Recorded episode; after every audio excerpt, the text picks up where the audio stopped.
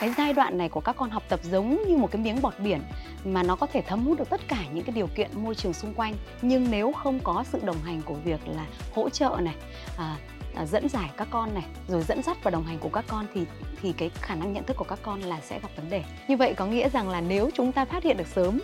những cái thời kỳ nhạy cảm của các con và chúng ta tác động được đúng thời điểm kịp thời thì cái cơ hội thành công của con là hoàn toàn là chúng ta có thể nhìn thấy được cái tương lai của các con.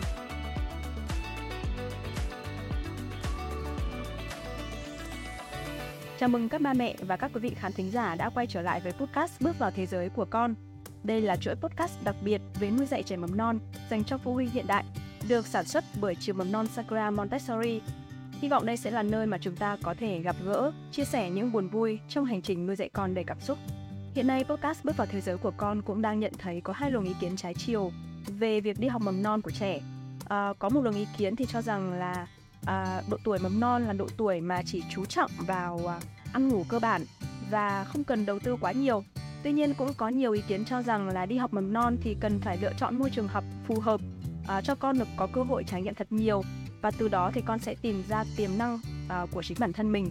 À, trước hai luồng ý kiến trái chiều như thế này thì không biết là các ba mẹ đang xem chương trình sẽ có suy nghĩ như thế nào. Và để các ba mẹ có cái nhìn sâu sắc hơn về vấn đề này thì hôm nay chương trình đã mời tới đây một vị khách mời đặc biệt, đó là cô Vũ Hải Bình, à, hiệu trưởng trường mầm non Sakura Montessori Phạm Hùng. À, xin chào mừng cô đến với podcast Bước vào thế giới của con ngày hôm nay. À, xin chào tất cả các ba mẹ và tất cả các quý phụ huynh đang à, xem à, trên chương trình Bước vào thế giới của con podcast số 6 tuần này. À, và rất vui cho tôi vì à, đã được đồng hành cùng với cô Phương trong buổi chia sẻ lần này cũng để cho các ba mẹ có thêm thông tin thì cô Vũ Hải Bình đã có kinh nghiệm hơn 20 năm làm việc với trẻ mầm non đúng không ạ? Không biết là với những kinh nghiệm của mình thì cô Bình có ý kiến như thế nào về hai luồng ý kiến mà à, em vừa mới đưa ra lúc nãy ạ? À, tôi muốn xác nhận về à, cái băn khoăn của ba mẹ đó là à, luồng ý kiến thứ nhất là các ba mẹ thì nghĩ rằng trong cái giai đoạn từ 0 đến 6 tuổi thì các con chỉ cần có ăn ngủ thôi đúng không ạ? À, tức là các ba mẹ thì cảm thấy là việc cho con đi học mầm non thì chỉ cần chọn một môi trường à, có cô trông con này, à, có môi trường à, là nơi để con ăn và ngủ là được. Thì à, đó là một số ý kiến. Thì không biết là chị Bình nghĩ sao? À, tôi thì cũng ờ, rất là cảm ơn à, tất cả những cái băn khoăn của các ba mẹ. Bởi vì tất cả những cái băn khoăn của các ba mẹ nó chính là cái bài toán rất là à, thách thức với tất cả các giáo viên mầm non như chúng tôi. À, bởi lẽ rằng tất cả nhà, à, những cái băn khoăn của các ba mẹ thì nó là những cái băn khoăn của tất cả những giáo viên mầm non. À, trong cái giai đoạn từ 0 đến 6 tuổi thì khi mà các con bắt đầu bước chào chào đón thế giới à, bằng cái việc là thay đổi môi trường từ trong bụng mẹ à, và con đón tiếp một cái môi trường mới đấy là môi trường vật chất à, cả về tinh thần cũng như là vật chất thì đều có những cái sự thay đổi. Thì à, đây chính là cái lúc mà các con có được cái cơ hội để được khám phá thế giới bên ngoài à, và bằng cái cách mà chúng ta chuẩn bị môi trường cho các con cũng như là việc à, chúng ta hiểu được sự phát triển tâm lý của các con thông qua những cái thời kỳ nhạy cảm. Thì à, đó chính là cái cách mà chúng ta đồng hành cùng với con trong cái chặng đường à, từ 0 đến 6 tuổi một cách thành công. Thế thì cũng chia sẻ với các ba mẹ là à, trong cái giai đoạn từ 0 đến 6 tuổi thì việc ăn ngủ với trẻ là vô cùng quan trọng. À, và thậm chí là có những cái người trông nom như là những người giúp việc hoặc là những cái cô bảo mẫu ở nhà thì cái điều đó nó cũng hoàn toàn là không sai. À, tuy nhiên thì để đáp ứng được nhu cầu khám phá của các con cũng như là đảm bảo cái việc là um, giúp cho cái hành trình đầu đời của các con một cách thành công thì um, cái việc mà chúng ta chuẩn bị được một môi trường đầy đủ à, ngoài sự an toàn ra à, ngoài sự yêu thương ra thì cần phải có những cái cách thức và cần phải có những cái phương pháp thì mới dẫn dắt được các con một cách thành công. Vì thế mà sau 6 tuổi thì à, cái quá trình học tập của mỗi một bạn nhỏ khi mà kết thúc tại trường mầm non thì các bạn đã có những cái định hướng học tập nhất định và các con tìm được đến những cái môi trường học tập rất là phù hợp với cái năng lực của các con và phát triển một cách thành công sau này. Em cũng có tìm hiểu thì em được biết rằng là uh, nhà tiến sĩ nhà giáo dục học mà người Ý Maria Montessori thì cũng có một nghiên cứu đó là à, giai đoạn 0 đến 6 tuổi thì quyết định tới 80% sự phát triển của não bộ. Vậy thì nếu mà bỏ lỡ thời kỳ vàng như vậy thì sau này trẻ rất khó phát triển về tư duy hay là về à, các chức năng vận động thì không biết là với một người đã có kinh nghiệm làm việc với trẻ lâu năm như chị thì chị nghĩ sao về cái nghiên cứu này? À, một câu hỏi rất là thú vị với một à, người à, làm cái công việc là giáo viên Montessori như bản thân mình à, vì cũng đã có cái hành trình với các con 12 năm à, khi mà bắt đầu bước à, chân vào cái um, phương pháp học Montessori và 12 năm đồng hành với các con thì mình à, nhận ra rằng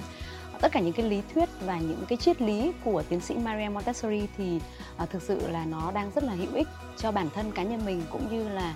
uh, cho rất nhiều những cái thế hệ giáo viên Montessori đồng hành cùng với tất cả các thế hệ học sinh trong suốt 12 năm qua. Uh, cái điều rất là tuyệt vời đó là trước đó thì uh, mình không được uh, học và mình không được hiểu rõ về cái thời kỳ phát triển vô cùng quan trọng của các con trong cái giai đoạn từ 0 đến 6 tuổi. Trong trong những cái giai đoạn đầu đời này thì À, cái việc mà các con cần phải có được một cái môi trường học tập à, được chuẩn bị. À, những người giáo viên ở trong đó họ cần phải được hướng dẫn cần phải được đào tạo. Cũng như cái việc là chúng ta cần phải hiểu và quan sát được tốt một em bé thì nó mới mang lại được cái hiệu quả trong cái quá trình mà phát triển cho một em bé thành công. Thế thì 80% não bộ của các con ở cái giai đoạn từ 0 đến 6 tuổi này là đã được hoàn thiện à, và cái quá trình học tập và quá trình nhận thức của các con cũng sẽ được bồi đắp trong cái giai đoạn từ 0 đến 6 tuổi này. Bởi lẽ khi mà các con bước từ cái thế giới là à, từ à, việc là mẹ sinh ra đời và các con bước ra một cái thế giới ngoài à, bên ngoài với rất nhiều những sự thay đổi từ không khí, ánh sáng, nhiệt độ à, rồi việc là những người mà chăm sóc con hàng ngày à, rồi thậm chí kể cả đến những cái những sự thay đổi trong môi trường gia đình thì cũng tác động đến em bé và năm giác quan của em bé lúc này thì có cơ hội được khám phá tất cả những cái điều kiện thay đổi đó. À, và đây chính là cái cách mà các con học để thích nghi với môi trường bên ngoài và bằng cách mà các con trải nghiệm bằng năm giác quan bên cạnh đó thì các con còn có cả một cái trái tim để các con còn cảm nhận được tất cả những cái những cái sự thay đổi đó và cái não bộ của các con có cái cơ hội được phân tích tất cả những cái điều kiện xung quanh tác động đến các con và các con có được những cái trải nghiệm và những cái kinh nghiệm thông qua cái cái cái cái giác quan mà các con được tiếp xúc hàng ngày. Thế thì cái việc mà 6 năm đầu đời uh, trong cái giai đoạn này là cái giai đoạn học tập cực kỳ là nhanh của các con và Maria Montessori có ví cái giai đoạn này của các con học tập giống như một cái miếng bọt biển mà nó có thể thấm hút được tất cả những cái điều kiện môi trường xung quanh. Thế thì nếu như cái miếng bọt biển này chúng ta đặt các bạn nhỏ giống như một miếng bọt biển mà đặt vào trong một cái bát nước sạch thì tương đương với cái việc là chúng ta sẽ nhận lại một miếng bọt biển cực kỳ là sạch sẽ và rất là hiệu quả thế còn tương à, tức là ngược lại thì nếu như các con được đặt vào trong môi trường là một cái môi trường nước không sạch thì nó sẽ là một cái kết quả mà chúng ta đều có thể nhìn thấy được đúng không ạ? Thế thì um, trong cái giai đoạn này thì chúng tôi thấy rằng là nếu như các con được vào một môi trường học tập à, đúng này các con có được cơ hội được à, giáo viên tôn trọng này được yêu thương này rồi các con được làm việc theo những cái nhu cầu cá nhân của mình và các con được tôn trọng được độc lập thì đấy sẽ là một cái môi trường lý tưởng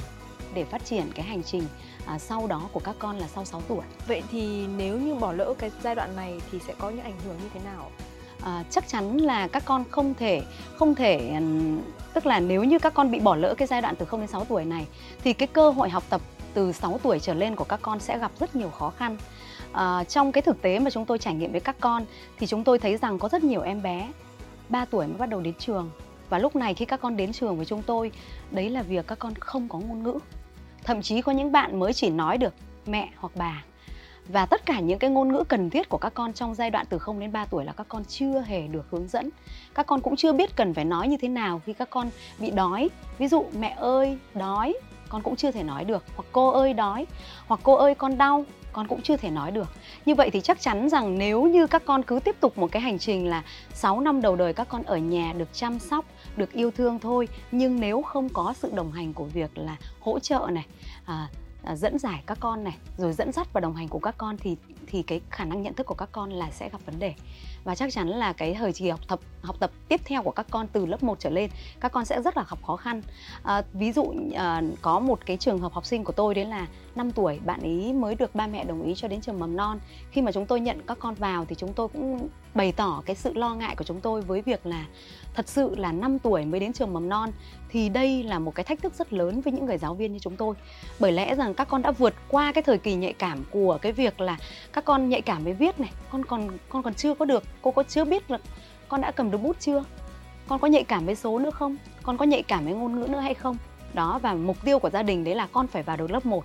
đấy, thì đấy là một cái thách thức rất lớn với chúng tôi và chúng tôi thấy rằng là nếu như không trước đó, trước 5 tuổi, các con chưa được chuẩn bị cái môi trường để các con thỏa mãn cái nhu cầu về các cái thời kỳ nhạy cảm của con, thì 5 tuổi mà để kỳ vọng 6 tuổi con đi học lớp 1 được, thì đấy là một cái cực kỳ là khó khăn, cực kỳ là khó khăn với con. Con nếu như ba mẹ mà không có một cái chương trình học tập cho các con ở nhà hoặc không có một cái lộ trình hỗ trợ tại nhà à, thì chắc chắn là con sẽ rất rất là khó khăn để học tiếp cái chặng đường tiếp theo của các con. À, em có nghe chị Bình ờ, nhắc đến cái từ khóa nhạy cảm rất là nhiều và các bạn này có nhạy cảm về cái này hay không? Thì à, cái từ khóa này em cũng thấy khá là quen trong một số cái tài liệu của Maria Montessori cũng có nói về thời kỳ nhạy cảm của trẻ. Thì không biết là chị Bình có thể giải thích kỹ hơn giúp em về cái từ khóa thời kỳ nhạy cảm này hay không ạ? À, rất là cảm ơn cô Phương về câu hỏi này. Thì à, có lẽ tất cả những cái giáo viên Montessori như chúng tôi thì à, đều rất là nhớ, đều rất là nhớ về cái cái thời kỳ phát triển tâm lý của các con trong cái giai đoạn từ 0 đến 6 tuổi. Và một cái đặc trưng đấy là các cái thời kỳ nhạy cảm khác nhau của các con thông qua các cái độ tuổi khác nhau thì nó đều được biểu hiện rất là rõ và chính cái điều này nó đã là cái nó giống như cái kim chỉ nam để dẫn dắt cho mỗi một cái người giáo viên Montessori như chúng tôi biết được rằng là ồ con đến cái giai đoạn này đấy thì mình phải chuẩn bị cái môi trường với con như thế nào và chúng tôi cần phải làm gì để giúp đỡ được mỗi một em bé. Đó thế thì trong cái giai đoạn phát triển thời kỳ nhạy cảm của các con thì uh, nó trong một cái khoảng khoảng 11 cái giai đoạn nhạy cảm của các con. Thế thì cái cái cái các cái giai đoạn đấy thì nó sẽ có những cái biểu hiện khác nhau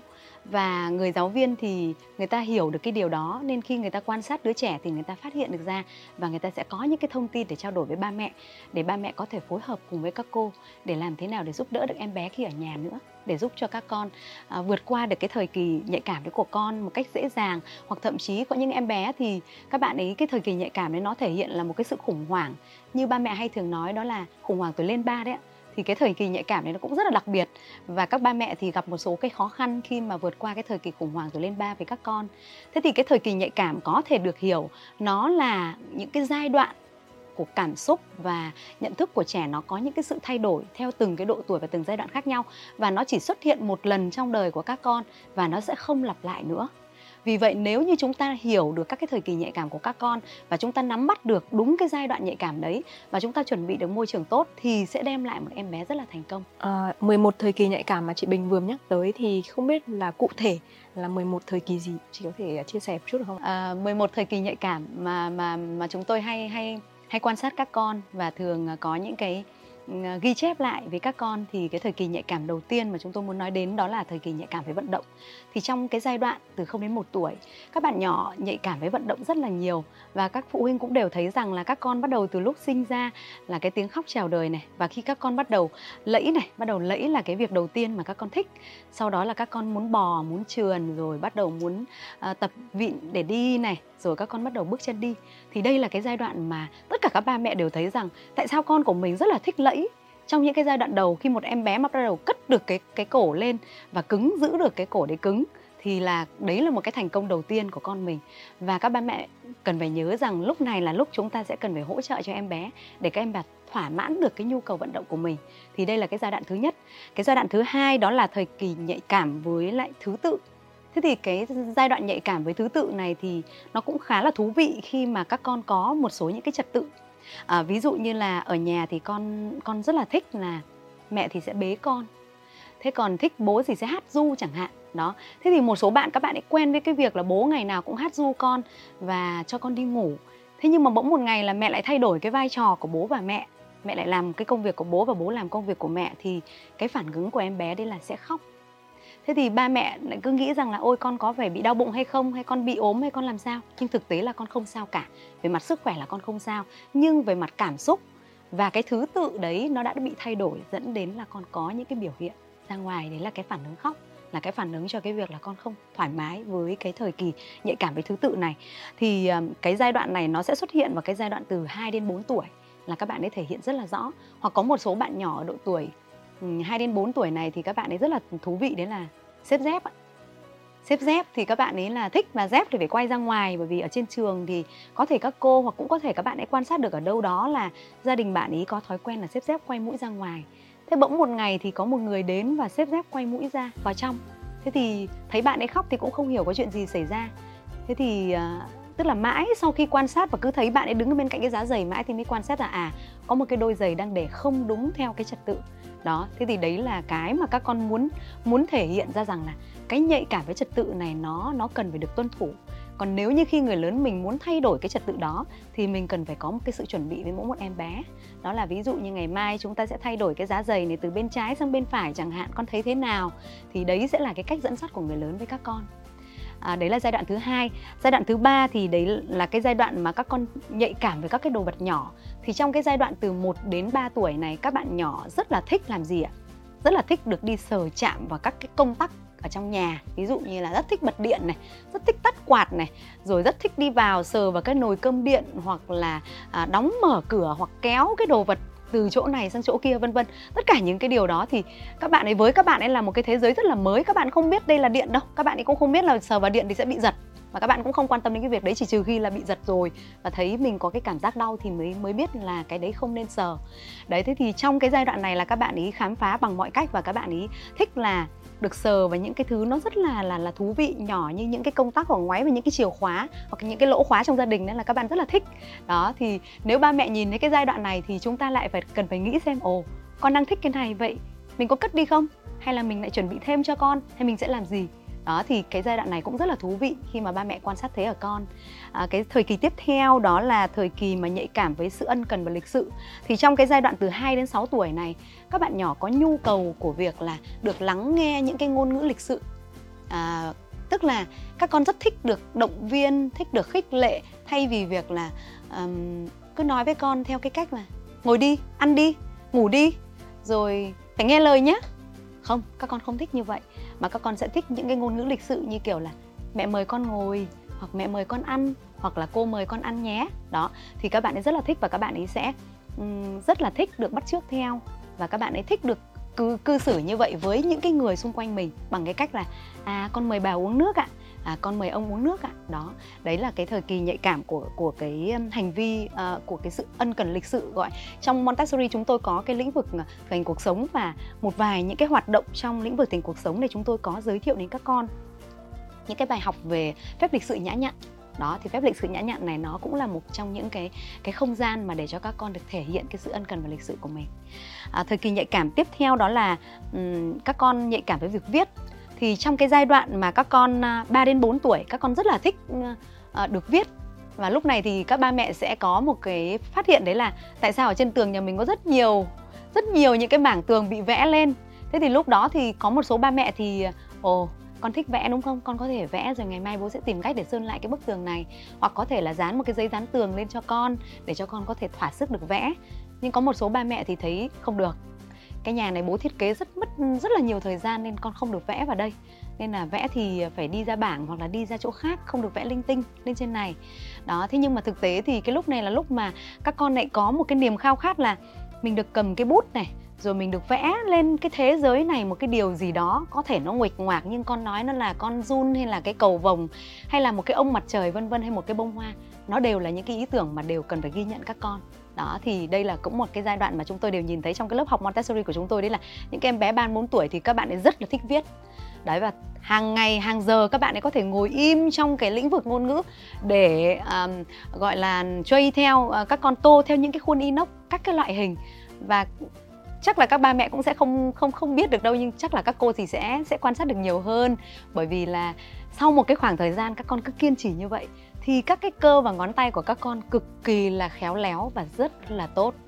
Thế thì dẫn đến cái việc là khi các con lớn hơn một chút nữa từ 4 tuổi trở lên, con bắt đầu cầm bút rất là chắc chắn rồi và con viết chữ rất là chắc đó. Thì đây cũng là những cái giai đoạn tiền đề cho cái việc mà các con chuẩn bị bước đến những cái giai đoạn lớn hơn để các con phải sử dụng những cái bài tập trên giấy. Viết nhiều hơn viết chữ cái nhiều hơn rồi là viết toán nhiều hơn thì các con sẽ sẽ được hỗ trợ rất là tốt.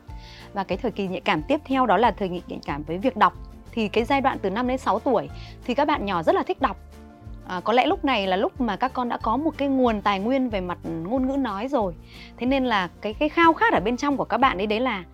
tại sao mọi người nhìn thấy cái gì cũng đọc được? Còn mình thì không? Đấy ạ. Thế thì lúc này các con rất là muốn là cô ơi hãy chỉ cho con biết là cái chữ này là chữ gì đi. À, rồi đi ra ngoài đường thì bảo mẹ ơi đọc tên đường cho con đi. Cái quán này tên là gì đấy? Thế thì tất cả những cái câu hỏi đó vì sao tại sao của các bạn năm sáu tuổi này mục đích của các bạn ấy đấy là rất là muốn được đọc những cái chữ ở trên tất cả những cái nơi mà các bạn có thể nhìn thấy và tiếp xúc được. Đấy thì trong cái giai đoạn này năm sáu tuổi mà các ba mẹ biết là con mình thích đọc mà mình có những cái cách thức để dẫn dắt cho con, để cho phát triển cái cái năng lực đọc của con thì đúng là tuyệt vời luôn đấy ạ. Và chúng tôi rất là thích, đấy là trong lớp học Montessori của chúng tôi thì có rất nhiều em bé năm, sáu tuổi. Các em ấy rất thích đọc sách, đó, và các em ấy là thường tự mang những cái cuốn sách hoặc là tiếng Việt hoặc là tiếng Anh ra để các bạn ấy tự tự viết à, tự đọc này xong rồi tự đọc cho cả các em bé nghe nữa. Đó thì cái điều đấy rất là thú vị ở lớp học của chúng tôi. À, và một cái thời kỳ nhạy cảm thứ bảy đó là thời kỳ nhạy cảm với giác quan. Thì cái thời kỳ nhạy cảm với giác quan này thì nó sẽ kéo dài từ um, khoảng à, um, 2 đến 5 tuổi. 2 đến 2 đến 5 tuổi. Khá là dài đúng, không? đúng rồi ạ. À, vì sao như vậy? Bởi vì là cái khoảng thời gian 2 tuổi là bắt đầu các con các cái kỹ năng ví dụ như là các con đã tự biết đi rồi này à, nói thì có một số bạn đã bắt đầu chập chững nói và nói những cái câu đơn hoặc là những cái câu mà nó có ngắn rồi những cái âm tiết đơn giản hoặc là những cái câu ngắn thì các bạn ấy bắt đầu có cái nhu cầu khám phá nhiều hơn à, bằng những cái giác quan khác nhau như là tay này à, rồi mắt này rồi mũi này rồi miệng này rồi tai này các bạn ấy dùng tất cả năm cái giác quan đấy và các bạn ấy khám phá tất cả những cái điều mà xung quanh mà các bạn ấy muốn sở chạm đến rồi là à, muốn hỏi muốn nói muốn thử muốn ăn. Đó. Thế nên là có một số em bé gặp cái sự cố đấy là nhìn thấy quả ớt trông rất là thích rồi nhìn thấy đỏ thích tưởng giống quả cà chua thế phải nếm một tí. Lúc sau mới thấy cay quá cay quá không chịu được thì mới biết à cái này nó là làm cho mình cay. Đó thì đấy cũng là một những cái trải nghiệm rất là thú vị của các bạn khi mà qua cái thời kỳ nhạy cảm à, của giác quan. À, thời kỳ nhạy cảm tiếp theo đó là nhạy cảm với ngôn ngữ thì cái thời kỳ nhạy cảm này sẽ bắt đầu khoảng thời gian khoảng 4 đến 6 tuổi. Thì cái nhạy cảm với ngôn ngữ này nó là cái cách mà các con sử dụng những cái cái từ các con ghép lại thành các cái câu và các con sử dụng nó một cách có diễn cảm. Ví dụ có thể trước đó 3 tuổi con chỉ nói mẹ ơi đói thế nhưng mà bắt đầu khoảng 4 tuổi trở lên à, cô ơi tối nay mẹ nấu cho con món này rất là ngon, hoặc là cô ơi, con rất đói ạ à. các bạn ấy bắt đầu biết sử dụng những cái ngôn ngữ mà nó có cái, gọi là, tính từ trong các cái câu nói của các con. Và cái diễn tả trong các cái câu chuyện của các bạn ấy thì bắt đầu có rất nhiều những cái ngôn ngữ mới. Nên là khi mà các bạn ở 4 đến 6 tuổi, các bạn ấy kể một cái câu chuyện ấy thì người nghe cảm thấy rất là thích. Bởi vì có thể là câu chuyện đấy đã diễn ra từ rất là lâu rồi, nhưng mà các bạn ấy lại biết cách sử dụng cái ngôn ngữ một cách nó khéo léo, uyển chuyển. Và các bạn ấy có những cái logic trong câu chuyện đấy. Thế nên là mỗi một em bé ở trong cái giai đoạn 6 tuổi thì các bạn ấy có những cái câu chuyện kể theo tranh ấy là các bạn ấy nhìn tranh thôi là các bạn ấy tự kể được và các bạn ấy sẽ kể theo cái cách của các bạn ấy. Thì chúng tôi hay gọi đó là kể chuyện sáng tạo hoặc là kể chuyện theo tranh. Đó. Thời kỳ nhạy cảm tiếp theo đó là thời kỳ nhạy cảm với không gian. Thì à, cái không gian này nó đơn giản chỉ là thế này thôi ạ. Trước khi mà các con các con khoảng từ 4 đến 6 tuổi là các con chưa có định hình được là phía trên này, phía dưới này, phía trước, phía sau này, rồi bên trái, bên phải, tức là có một số bạn thì À, gặp một chút cái khó khăn về việc là xác định bên trái và bên phải hoặc là hướng trái hướng phải. Thế nhưng bắt đầu đến cái giai đoạn khoảng 4 đến 6 tuổi các con có cái nhu cầu định hướng về không gian rất là nhiều. Các con bắt đầu nhớ lại là ngày hôm qua con làm gì ngày mai con sẽ làm gì thế nên là những cái bạn nhỏ trong cái độ tuổi này thì khi mà các cô giao tiếp với các bạn ấy về những cái lịch trình trong tuần hoặc trong ngày hoặc ngày mai thì các bạn rất là nhớ để nhắc bố mẹ rằng ngày mai nhá bố mẹ phải chuẩn bị đồ cho con để con đi biểu diễn giáng sinh. Hoặc là ngày hôm trước mẹ đã quên không mua chuyện cho con đọc. Đó thế rồi là các bạn ấy có những cái dấu ấn về thời gian như là giờ giấc. Đó ví dụ như cô ơi buổi sáng con dậy con quên không đánh răng đấy. À, nên buổi trưa con cần phải đánh răng đó, thế thì lúc này là lúc mà chúng ta cần phải biết rằng là à con có nhu cầu định hướng về không gian như vậy thì mình cần phải làm gì? Mình cần phải hướng con đến những cái công việc và giáo viên Montessori thì hơn ai hết họ đã là người hiểu về cái lộ trình và cái thời kỳ nhạy cảm để có các con, nên họ đưa các con đến những cái lĩnh vực như là lịch sử. Ở trong lĩnh vực lịch sử thì chúng tôi hướng dẫn các con về thời gian, chúng tôi hướng dẫn các con biết cách xem đồng hồ, các con biết cách là xem xem là 30 phút như thế nào 15 phút ra làm sao hay là cả một giờ thì như thế nào đó nên là có một số bạn trong cái giai đoạn này các bạn ấy rất thích ở trong góc lịch sử. Đó. À, và thời kỳ nhạy cảm tiếp theo đó là nhạy cảm với âm nhạc. Thì cái nhạy cảm với âm nhạc này là từ lúc 2 đến 6 tuổi là các bạn nhỏ rất là thích được nghe những cái âm thanh phát ra từ à, ngoài cái việc là ba mẹ du ngủ này thì tất cả những cái loại âm âm nhạc đúng rồi ạ tất cả những cái loại hình âm nhạc khác nhau à, từ là nghe nhạc vàng hay nhạc xanh nghe nhạc đỏ hay là nhạc hip hop hay gì đó là các con đều là rất là thích. Và các bạn ấy còn có cái khả năng là thẩm âm được. Một số bạn thì ba mẹ cũng thấy rằng là con có cái khả năng thẩm âm từ rất là bé. Tức là khi các bạn ấy nghe một cái bài nhạc như là baby shark chẳng hạn thì các cái vận động cơ thể của các bạn ấy cũng vận động theo. Và cái nhịp ở chân của các bạn ấy cũng rất là khớp với cái cái nhạc ở trong cái bài bài hát đó. Thế thì như vậy là đây chính là lúc mà chúng ta nhìn thấy rằng mỗi một em bé có những cái sự khác nhau về khả năng cảm thụ âm nhạc. Vậy chúng ta sẽ cần phải làm gì cho cái em bé này đây? Thì chắc chắn là chúng ta cần phải được biết rằng 2 đến 6 tuổi các con có những cái sự nhạy cảm với âm nhạc. Vậy thì chúng ta sẽ cần phải bồi dưỡng cho các con trong cái giai đoạn này để cho các con phát triển được và có những cái bạn nhỏ như là cái học sinh ở cơ sở của chúng tôi đấy là ừ, bạn ý được ba mẹ tức là gia đình của bạn ý thì có ba anh em. Thế thì khi mà hai anh chị của bạn ấy học đàn piano thì từ bé đến lớn bạn ấy ngày nào cũng được nghe piano. Dẫn đến là bây giờ thì bạn ấy đã đánh piano rất là tốt. Bởi lẽ rằng à, ngày nào con cũng được thẩm âm trong một cái môi trường là nghe nghe nhiều, rồi con sẽ thẩm thấu và dần con sẽ cảm thấy yêu thích. Đó, thì tôi thấy rằng là cái việc mà chúng ta hiểu được cái thời kỳ nhạy cảm của các con cũng rất là tốt khi mà chúng ta phát triển cái khả năng âm nhạc của mỗi một em bé và cái thời kỳ nhạy cảm về toán học là cái thời kỳ nhạy cảm mà chắc là các ba mẹ à, đều đều thấy rằng là nó rất là quan trọng cho các con. Bởi vì à, trong một cái cái cái xu thế của thời thời đại bây giờ đấy là tất cả các ba mẹ thì đều mong muốn là con sẽ vào những cái trường tiểu học như cái kỳ vọng của uh, ba mẹ định hướng này. Rồi thậm chí là các con phải có những cái điều mà nó rất là xuất sắc. Đấy. Thế thì cái thời kỳ nhạy cảm từ 0 đến 6 tuổi này là thời kỳ nhạy cảm về toán học của các con đã có rồi à, ngay từ lúc mà các con còn nhỏ giai đoạn mà khoảng 0 đến 6 tháng người lớn đã chuẩn bị cho các con những cái bức tranh chỉ có khối nguyên hình và nó chỉ có cái hình khối của cái vật đấy thôi. Nên là nó là là những cái bức tranh đen trắng ấy thế thì lúc này à, cái cái điều mà chúng ta có thể chưa khám phá được ra đấy là gì? Chúng ta chỉ nghĩ rằng mang một cái hình đen trắng đến để cho con nhìn. Thì mục đích là gì? Chỉ nhìn đen trắng thôi à? Không phải đâu. Thời kỳ này là lúc mà các con chưa cần phải tức là các con chỉ nên biết về hai cái màu chính của một cái đồ vật. Đấy là ảnh của vật và cái bóng của nó. Tức là cái vật thật đấy và bóng của nó. Thế thì nó chỉ nên là màu đen trắng thôi. Đấy nó là cái cái bản chất của một cái vật. Đấy đúng rồi cái hình khối của nó. Thế thì khi mà các con bắt đầu lớn lên một chút nữa thì chúng ta bắt đầu đan thêm một số màu đấy, giống như cái việc là cái cái thế giới của các con ấy, ban đầu nó chỉ đơn giản là trong bụng mẹ thì chỉ có màu màu tối thôi. Vì trong bụng thì nó tối lắm, nhưng đi ra ngoài thì bắt đầu chúng ta cho thêm một màu sáng trắng, đúng không? Sau đó là chúng ta lại thay đổi là ban ngày và ban đêm cho các con. Thế sau đó chúng ta lại đan thêm một số những cái màu sắc khác trong cuộc sống vào thì các con bắt đầu biết thêm những cái màu sắc khác. Đó, thế nên là toán học của các con nó cũng bắt đầu từ những cái giai đoạn đầu tiên này thế rồi là thông qua cái quá trình mà các con được học tập này, các con được nuôi dưỡng trong cái môi trường học tập tốt này, rồi là cái môi trường mà được người giáo viên chuẩn bị cho các con, cũng như là biết cái thời kỳ phát triển toán học cho các con một cách đúng cách, thì đây chính là cái cách mà chúng tôi sẽ giúp cho mỗi một em bé có cái niềm đam mê với môn toán học ngay từ lúc mà các con từ 0 đến 6 tuổi. Đấy, thì tôi nghĩ rằng là với tất cả những cái giai đoạn nhạy cảm vừa rồi, nếu như các ba mẹ mà thực sự mà quan sát con của mình thì chắc ba mẹ đều nhìn thấy là con của mình đều có tất cả những cái điều đó. Và cũng không hề khó khăn một chút nào khi mà chúng ta chỉ cần mất một chút thời gian mỗi một ngày để quan sát con của mình để khám phá xem con của mình có đang trải qua cái thời kỳ nhạy cảm nào không và để làm thế nào để hỗ trợ cho cái thời kỳ nhạy cảm đấy nó được vượt qua một cách à, thành công này. Các con cảm thấy hạnh phúc này và các con cảm thấy rằng là mình đang được trân trọng. Vừa rồi thì em thấy là các thời kỳ nhạy cảm thì mình cũng có chia theo độ tuổi. Nhưng mà cái thời kỳ đó đối với mỗi bạn là sẽ khác nhau đúng không ạ? Bởi vì là ví dụ như là ừ, cùng một môi trường chẳng hạn à, các bạn cùng đến một trường mầm non và thì cũng có bạn là nói rất là tốt có bạn thì lại cũng à, nói không được diễn giải tốt những ý mà mình mong muốn. Thì không biết là cái sự khác nhau này nó còn phụ thuộc vào những yếu tố nào nữa? Câu hỏi rất là thú vị. Um, chắc chắn là cái thời kỳ nhạy cảm này trên cái phần lý thuyết thì nó sẽ hành trình với các con như vậy.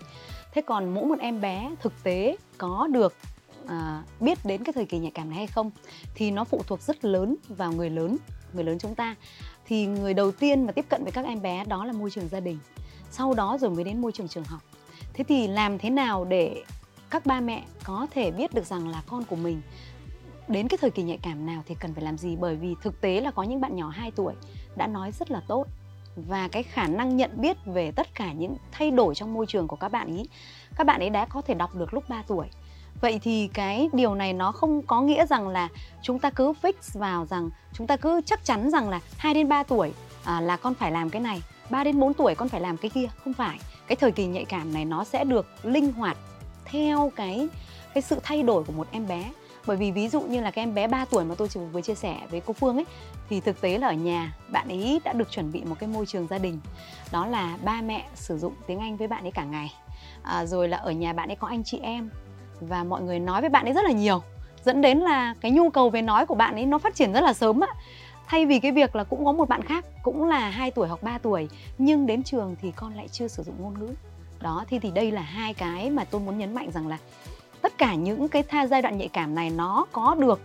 thể hiện một cách rõ nét và có được phát hiện hoặc có được đồng hành hay không thì phụ thuộc vào người lớn chúng ta. Đấy và môi trường gia đình là môi trường cực kỳ là quan trọng với mỗi một em bé. Khi mà các con bắt đầu bước vào cái thế giới để khám phá thế giới thì gia đình sẽ là cái nơi đầu tiên mà mang lại cho các con một cái cảm giác an toàn nhất. Và à, các con sẽ có được những cái bước tiến tiếp theo khi mà các con đến môi trường học tập. Ví dụ như là ba mẹ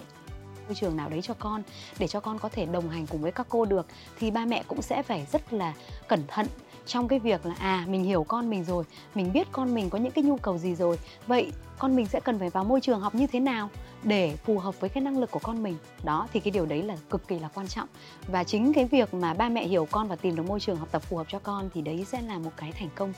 mà chúng tôi đánh giá rằng là rất là ờ, tức là nó phải chiếm đến 90% và thậm chí đến 100% cái sự thành công mai này của các con nữa khi mà các con đến những cái cấp học như là tiểu học, cấp 2 hay là cấp 3. Đó. À, em cũng có đọc được một số ý kiến comment thì cũng cho rằng là uh, trước đây thì chúng ta không có quá nhiều phương pháp giáo dục um, trẻ ở độ tuổi 0 đến 6 và ví dụ như là thế hệ của um, những người đi trước thì là họ cũng chỉ uh, ví dụ là gửi cô trông trẻ thôi hoặc là những trường mầm non rất là đơn giản thôi và họ vẫn phát triển rất là bình thường vậy thì uh, những cái ý kiến đó thì họ cho rằng là à, đó là cái minh chứng để cho thấy là chúng ta không cần quá chú trọng vào giai đoạn 0 đến 6 tuổi này. Thì không biết là chị Bình có ý kiến như thế nào? Đúng à, rất là cô Phương cũng chia sẻ đúng cái tâm trạng của tôi khi mà à, tôi được đón tiếp một phụ huynh. À, khi mà bố đến thì à, bố cũng chia sẻ với tôi rằng là theo quan điểm của anh ấy thì cứ ở nhà hết 6 tuổi đi học lớp 1 vì ngày xưa anh cũng thế. Và em nhìn thấy không? Anh cũng là một người thành công. Đó. Thế thì à, tôi cũng tôi cũng rất là ghi nhận phụ huynh đó. Bởi lẽ rằng là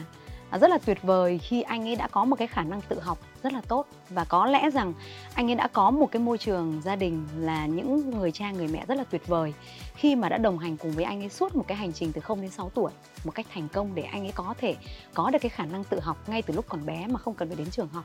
Thì như tôi cũng chia sẻ đấy là có rất nhiều ba mẹ không lựa chọn cho con đến trường mầm non, nhưng lại chuẩn bị cho mình một cái môi trường ở gia đình và tự dạy con của mình theo những cái phương pháp mà ba mẹ lựa chọn cho con, thì cái điều đó nó không có cái gì là sai cả. Với tôi thì điều đó không sai, bởi vì nó phụ thuộc hoàn toàn vào cái định hướng của mỗi một gia đình. Chứ chúng ta không thể quyết định rằng các phụ huynh phải lựa chọn cái này hay lựa chọn cái kia. Chúng tôi thường tôn trọng những cái quyết định của các phụ huynh bởi lẽ rằng là đôi khi nó cũng sẽ ảnh hưởng bởi những cái cái suy nghĩ. Ví dụ như cái quan điểm của anh phụ huynh vừa rồi thì cả một cái thế kỷ trước đó hoặc là à, cái xã hội của chúng ta trước đó thì không có internet. Nên tất cả mọi người tất cả những cái em bé được chạy chơi ở ngoài đồng rồi các em bé được khám phá môi trường một cách tự thiên nhiên một cách tự nhiên và cũng không có ai ngăn cản các em bé cả. Thế nên là cái việc mà các em bé tự à, ngồi chơi truyền với nhau này hay chơi ô ăn quan này hay chơi bắn bi này là những cái hoạt động mà nó rất là phổ biến. Nhưng nếu mà những cái hoạt động này mà tìm ở thành phố chắc có lẽ rất là ít. Và mỗi một gia đình gia đình nào mà vẫn còn lưu giữ những cái trò chơi này cho các con thì chắc có lẽ cũng rất là hiếm. Thế thì trong cái cách thức chơi ngày trước thì các bạn nhỏ có cái cơ hội được tự học thông qua bạn bè và thông qua cái việc là ba mẹ để cho các bạn ấy được trải nghiệm với môi trường tự nhiên một cách nó thoải mái và không có cái tác động của internet, cũng không có cái tác động của cái việc là con chỉ có ngồi và xem tivi thế nhưng mà với cái xã hội bây giờ, nếu như mà để cho các con mà tự chơi thì tôi chắc chắn rằng các ba mẹ sẽ không bao giờ để cho con tự chơi đâu ạ. Mà sẽ là hoặc là bật tivi lên để cho con xem một cái chương trình truyền hình nào đó tiếng Anh hoặc tiếng Việt. Hoặc là các con sẽ được xem một cái kênh tiếng Anh nào đó rồi các con ngồi đó rồi học cùng với nhau. Hoặc à, các con sẽ cũng không thể tự ý đi ra ngoài đường để chơi được các con cũng không được lao ra ngoài cổng để chạy ra gọi, bạn ơi, đi bắn bi đi. Chắc chắn là không bao giờ, đúng không ạ? Bởi vì các ba mẹ đều lo lắng rồi. Ôi, đi ra ngoài không an toàn đâu con ạ. Thôi thôi thôi, ở trong nhà đi cho nó an toàn, đi không những ai bắt cóc mất. Đúng không ạ? Đấy, thế nhưng mà ngày xưa thì không có cái điều đấy, rất là ít, đúng không ạ? Thế thì trong cái trong cái hai cái môi trường khác nhau, nó đã làm cho mỗi một con người trưởng thành trong cái trong cái điều kiện nó sẽ khác nhau và ví dụ như cái điều kiện bây giờ với mỗi một em bé và mỗi mỗi một gia đình không có sinh nhiều, mà chỉ sinh một đến hai con, thì cái việc mà các ba mẹ dành cái cái cái sự yêu ái rất là lớn cho các con. Nên là luôn luôn nghĩ đến rằng là à con của mình thì cần phải được chăm sóc sạch sẽ này, ăn uống cũng phải rất là an toàn này, rồi phải có những cái người chăm sóc hàng ngày như là giúp việc hay là bảo mẫu cũng phải rất là văn minh này. Đó, thế còn nếu như mà chọn trường cho con thì cũng phải tìm đến một cái môi trường mà nó phải đảm bảo được tất cả những cái nhu cầu của các ba mẹ trước khi mà nói đến cái việc là có phù hợp với con mình hay không. Thế nên là tôi nghĩ rằng là uh, trong cái quan điểm rằng là trước đây thì như thế này và bây giờ như thế này thì tôi nghĩ là ừ, nó nó sẽ cần phải cân nhắc vào cái cái sự phát triển của xã hội. Nếu như chúng ta cứ chọn theo cái cách thức trước là chúng ta không cần phải cho con đến trường, thì chúng ta phải có một cái giải pháp khác bên cạnh cái việc không đến trường đấy, thì chúng ta cần phải làm gì với con? Lựa chọn cái phương pháp nào ở nhà để đồng hành cùng với con? Còn nếu chúng ta đưa con đến trường, thì chúng ta cũng cần phải hiểu được rằng là thời kỳ nhạy cảm của con mình, nhu cầu của con mình là gì, tính cách của con mình ra sao, và cái, những cái gọi là, những cái điều kiện gia đình mà mình có thể mang đến cho con để chọn lựa cái ngôi trường học tập cho con phù hợp, thì cái điều đấy nó mới thực sự là hiệu quả. Thì đấy là cái quan điểm của tôi và em nghĩ rằng là các ba mẹ hiện đại thì cũng rất là muốn đầu tư đúng cách vào giai đoạn 6 năm đầu đời này của con. À, tuy nhiên là có lẽ cũng có nhiều ba mẹ chưa biết là sẽ phải à, đầu tư bằng cách nào này à, họ sẽ phải tìm hiểu những cái gì và làm như thế nào để có thể phát huy được những cái tiềm năng của con cũng như là à, phát huy được những cái thời kỳ nhạy cảm mà chị vừa nói thì không biết là chị Bình có thể à, đưa ra một số lời khuyên cho các ba mẹ mà đang băn khoăn vấn đề này không ạ? Câu hỏi này rất là thú vị bởi vì tôi thường hay tiếp phụ huynh đến trường. À, thì khi mà phụ huynh đến trường với chúng tôi để tìm hiểu về trường thì họ thường có câu hỏi cho tôi rằng thế ở trường cô có cái gì? À, và ừ, có cái gì mà cần phải đến đây để học? Đó. Thế thì thực tế là khi mà tư vấn cho ba mẹ thì tôi cũng chia sẻ rất là chân thành đấy là Ừ, cái thời kỳ của các con ấy là cái thời kỳ không đến 6 tuổi là cái giai đoạn học tập nó mang lại cái hiệu quả rất là cao cho các con. Nếu nói về các cái chặng đường về sau từ lúc 6 cho đến 12 tuổi hay 12 đến 20, 12 đến 18 hoặc 18 đến 24 tuổi thì cái giai đoạn từ 0 đến 6 tuổi này nó sẽ chiếm đến uh, gần như là rất là lớn khoảng 80% như cô Phương nói đấy là cái giai đoạn học tập rất là cao uh, và mang lại cái hiệu quả rất là lớn cho các con. Vì vậy mà nếu như chúng ta đã là những cái người cha mẹ mà đã hiểu về con của mình và đã biết rằng mình có những cái định hướng như thế nào cho con cái của mình mai này. À, ví dụ có một số ba mẹ thì có cái định hướng mai này con cái của mình sẽ là những con người tự lập. À, sẽ là những cái em bé mà à, có cái chính kiến của mình. À, sẽ là những cái em bé mà có cái niềm đam mê trong học tập. Thì ba mẹ sẽ cân nhắc đến cái việc là vậy cái ngôi trường mà con đến có cần phải có một cái phương pháp học nào không? Đấy thì ba mẹ sẽ sẽ quyết định xem là cái phương pháp nào là phương pháp phù hợp với con. Và nếu như ba mẹ thực sự là có những cái khám phá uh, hoặc là đọc sách về uh, giai đoạn phát triển tâm lý của các bé chẳng hạn thì các ba mẹ cũng sẽ thấy rằng là cái giai đoạn phát triển tâm lý mà trong Montessori thì được nghiên cứu rất là rõ ràng và cũng chỉ ra cho các ba mẹ cũng rất là kỹ về việc là mình cần làm gì với các con để hỗ trợ cho cái thời kỳ phát triển của các con. À, và như vậy có nghĩa rằng là Ừ, cái cái cái môi trường mà con các con tới ấy thì ở đó sẽ có những cái người giáo viên à, họ sẽ được đào tạo này họ sẽ được đồng hành cùng với con và họ sẽ là cái người mà cực kỳ là hiểu con của mình. Thế thì à, cái điều đó nó nó có tác động được đến cái kỳ vọng của chúng ta rằng là con của chúng ta có trở thành một em bé tự lập hay không? Đó. Thế thì nếu đấy là một cái kỳ vọng của một phụ huynh muốn con của mình tự lập thế còn có những cái kỳ vọng khác đấy là à, con của mình thì có thể vẫn vẫn cần phải tự lập vẫn cần phải yêu thích học tập nhưng con của mình lại có những cái khả năng khác nữa. Ví dụ như có một số bạn thì à, các bạn ấy có những cái niềm đam mê với nghệ thuật ngay từ bé hay là các bạn ấy có những cái niềm đam mê với khoa học và lịch sử. À, tôi vẫn còn nhớ rất là kỹ một em bé khi mà tôi đồng hành cùng với bạn ấy khi tôi còn làm giáo viên thì bạn ấy có một cái niềm đam mê với khoa học từ rất là là sớm. À, cái kỷ niệm mà tôi không bao giờ quên đấy là bạn ấy cầm cái kính lúp và đi soi những cái lá cây ở trong lớp. Rồi bạn ấy chỉ cho tôi rằng cái gân lá này. Rồi bạn ấy nói về những cái điều mà bạn ấy biết về cái gân lá đó. Và đấy là một cái kho kiến thức mà có lẽ rằng bạn ấy đã được chuẩn bị hoặc là bạn ấy đã được nghe từ đâu đó, hoặc các bạn ấy đã được tìm hiểu rồi nên bạn ấy đã chia sẻ với tôi rất là nhiều điều. Và tôi, và đến bây giờ khi mà tôi theo dõi cái hành trình phát triển đấy của bạn ấy thì đến bây giờ khi bạn ấy lên lên cấp học mới, bạn ấy vẫn đam mê với khoa học. Và tôi thấy rằng là cái điều đó nó thực sự là, nó là một cái động lực cho mỗi một cái người giáo viên khi thấy rằng là nếu mình là người phát hiện được ra, mình là người tìm được cái điểm mạnh của em bé là gì và mình khai thác được cái điểm mạnh đấy của con khơi dậy được cái cái cái điểm mạnh đấy của con thì nó sẽ là một cái một cái nó giống như một cái cái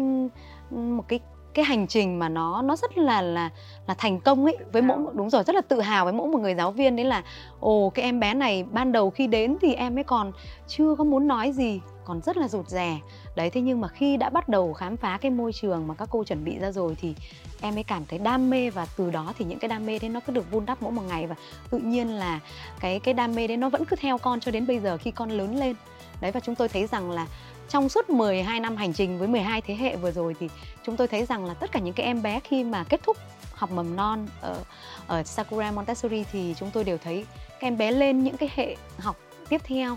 thì các con vẫn đều giữ được những cái điểm yêu thích đấy của các con. Có những cái bạn nhỏ thì yêu thích với lại toán học. Thì các bạn ấy cũng đã làm được rất là tốt những cái công việc khi các bạn ấy lên một cái cấp học mới với môn toán học. Hoặc có một số bạn thì rất là yêu thích văn học. Các bạn ấy cũng làm được rất là nhiều những cái kỳ tích trong cái môn văn học của mình. Đấy, rồi là có một số bạn thì các bạn ấy lại rất thích nghệ thuật. Nghệ thuật thì có thể là nghệ thuật âm nhạc hoặc là nghệ thuật tạo hình. Đó, và chúng tôi cũng cũng đều có những cái phản hồi từ phía phụ huynh rằng là, ồ, con vẫn giữ được những cái đam mê như ngày xưa con còn bé đấy cô ạ như vậy có nghĩa rằng là nếu chúng ta phát hiện được sớm